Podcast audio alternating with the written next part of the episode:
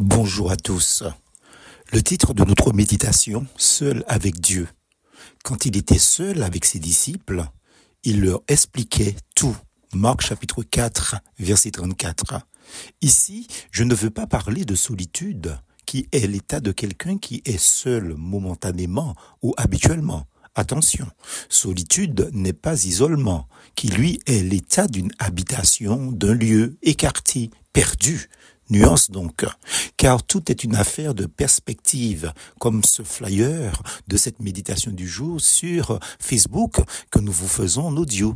Et ce flyer circule sur Internet avec une annotation disant le bonheur, c'est un chalet de 600 hectares, un lac, une forêt et aucun voisin ce qui est révélateur d'un vécu peut-être chaotique et à dents de scie. Existence qui pourrait avoir un fort impact psychologique sur le développement d'un individu socialement parlant et spirituellement, sans parler de ceux qui l'entourent.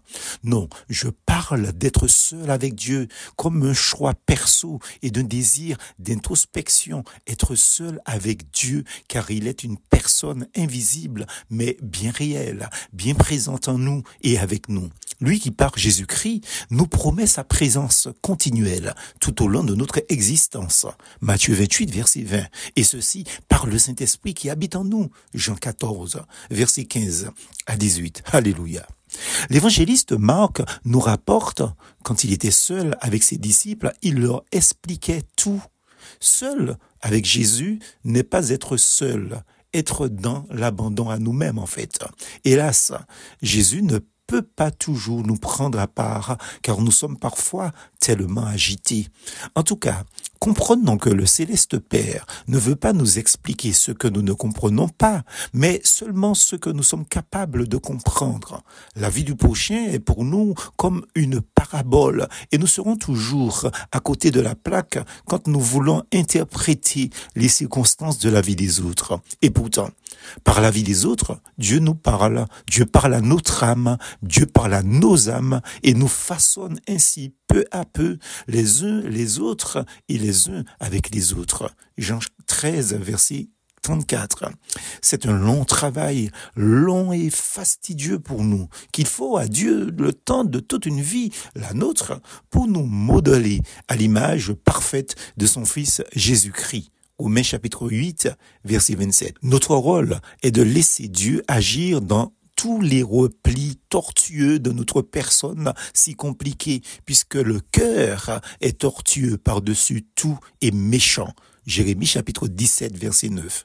Il est stupéfiant de constater que nous ne savons rien sur nous-mêmes et nous prétendons savoir tout sur les autres et pire, tout sur Dieu.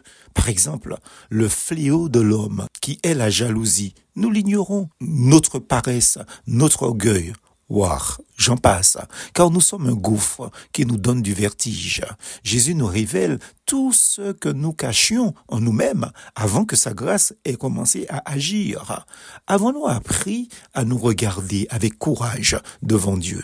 Débarrassons-nous de l'idée du préjugé tenace que nous nous comprenons nous-mêmes. Dieu seul nous comprend. Cette suffisance instinctive et humaine. Il est le tivet, c'est-à-dire le ver rongeur de notre vie spirituelle. Attention, le ver ronge la chair pourrie et pourrait donc ronger notre cœur, notre âme, donc notre vie.